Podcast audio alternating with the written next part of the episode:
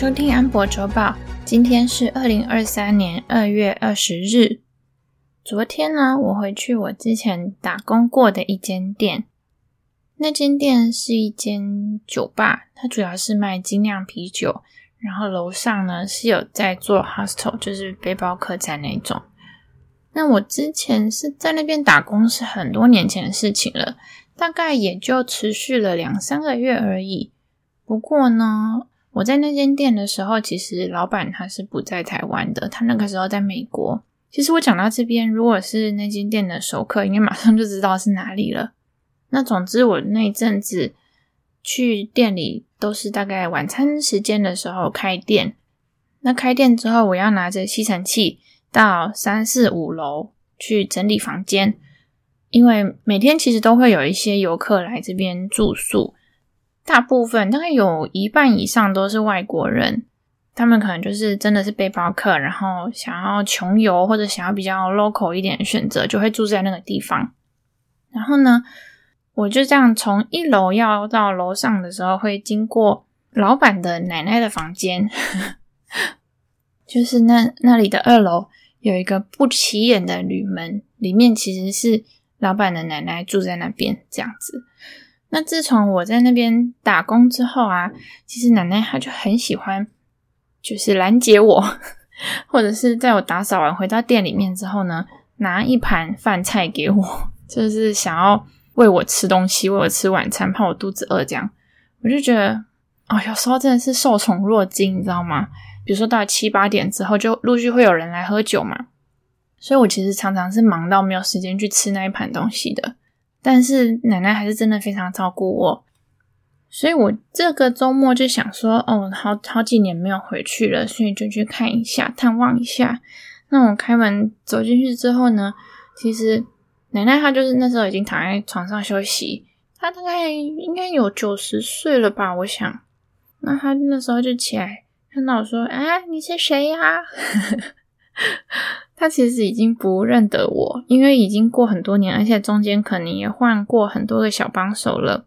但是呢，他还是就是很热情的说：“哎，你这边坐啊啊，这个地方平常都很热闹啊，看你要不要喝酒或者做什么的。”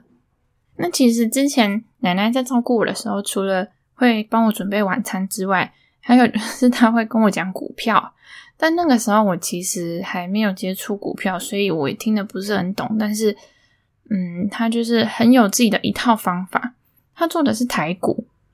然后呢，他的房间里面其实大部分时间的光线是还蛮阴暗的，就一部电视在那边播新闻或者是财经台这样。所以呢，这次去的时候他也是一样，就是又跟我讲起股票，然后他就拿出他的《葵花宝典》给我看。其实也没有，就是他会把他的。进出记录还有标的都写在白纸上面，然后包括他会写，嗯，这一档股票它是几块钱的时候进场，然后几块钱出光这样。那他除了自己做以外，他说他赚的钱都拿来在帮儿女还有甚至孙子买他们的部位，就是等于说他有点在家族基金的感觉，所以他看。一档股票觉得不错，它会再涨的话，他就每个人都买个十张这样子，然后总共哦，那清单还蛮长的，有点像 ETF 的感觉。那我现在看得懂股票了嘛？我就问他说：“哎，那奶奶你都怎么样决定要不要买啊？”他说：“我就看着那个台式的财经台啊，那他会讲一些消息，然后我再去看决定要不要买。而且他说他一定会看有没有配息，如果没有配息的话，就等于。”万一它没有涨，就完全没有怎么讲，完全没有任何的收益。所以，如果你没有马上涨，那你至少要有一些配息。然后我就会说：“哦，真的？那你要怎么样决定说要卖掉？因为他他就跟我说，他其实赚钱跟赚水一样容易。他买股票都是很多都是涨的，比如说，嗯，二十块买，三十块卖之类的。他就说他会涨停之后啊。”如果，诶，营业员跟他讲说后面还有很多买单在排队的话，他就不会停利。那如果说是连涨三天的话，他就有可能会先出掉一部分。那还有一个重点就是，他都是买嗯比较便宜的，比如说十几块、二十块、几十块这样子。他甚至有买过两块钱的美德一，所以现在其实再怎么跌都还没有跌到它的成本。总之，这次回去跟奶奶就是聊还蛮多的，虽然她不记得我，但是呢，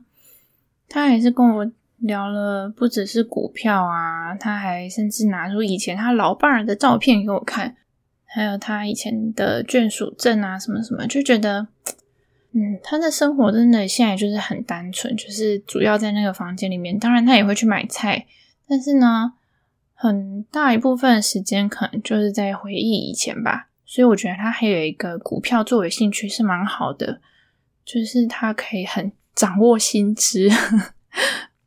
而且对动脑什么的也很有帮助。诶，他说他是都是用电话下单诶，然后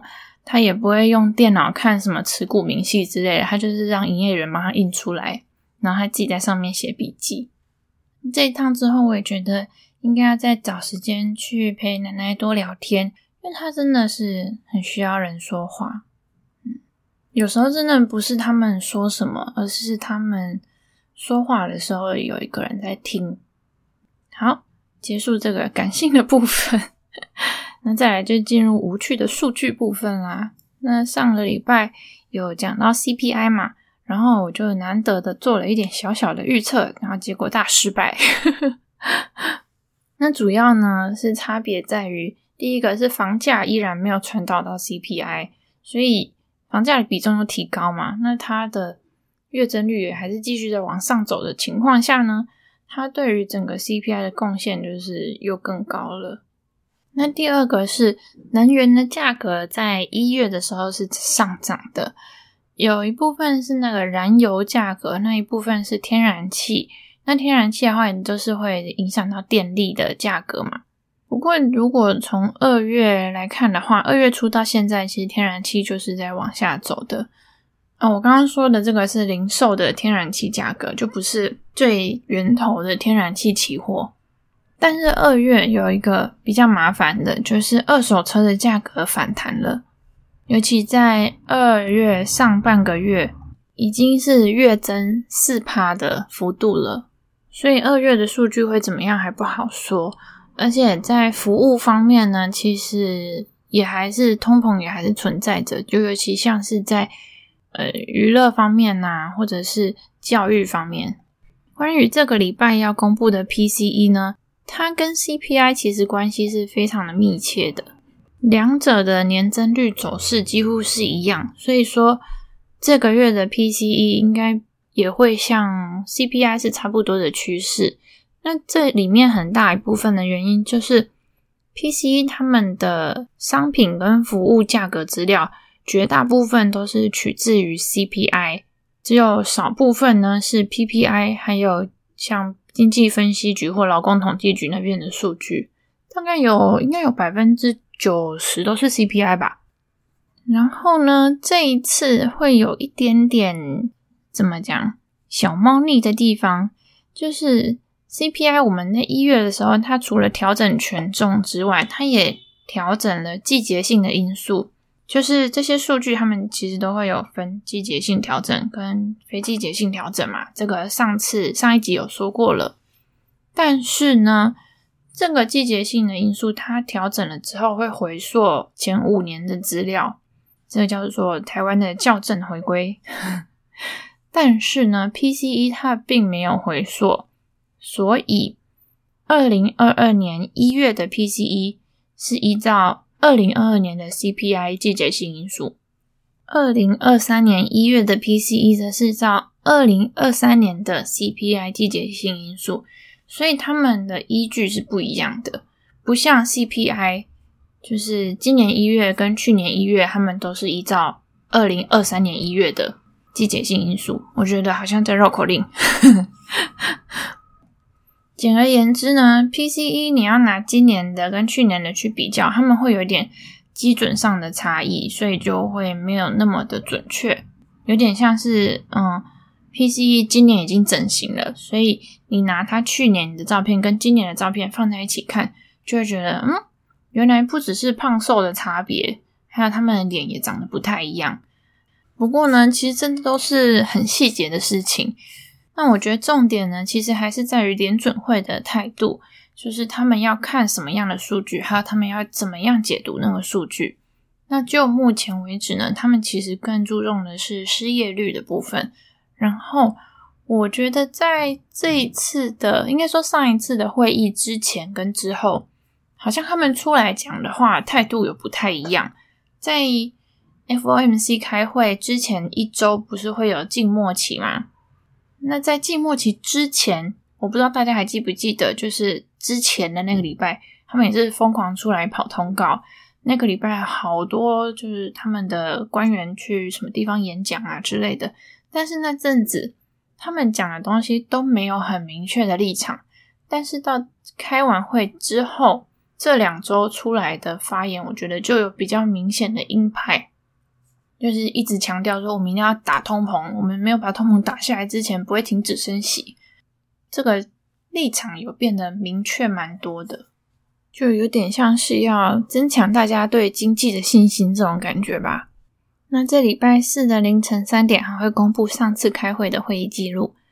有兴趣的人呢就可以看一下各个联准会官员的一些立场跟态度。好，现在是来念留言的时间。User O 零零零是这样吗？恭喜复刊，安博声音好好听，最新几集赞赞，最新几集，嗯，谢谢你。希望之后几集也都很赞。好，然后下礼拜呢，因为连假的关系，所以先跟大家请假一周，就是下礼拜 Podcast 不会更新，但是周报应该是会更新的，没有意外的话。好，那就先这样子，大家晚安，拜拜。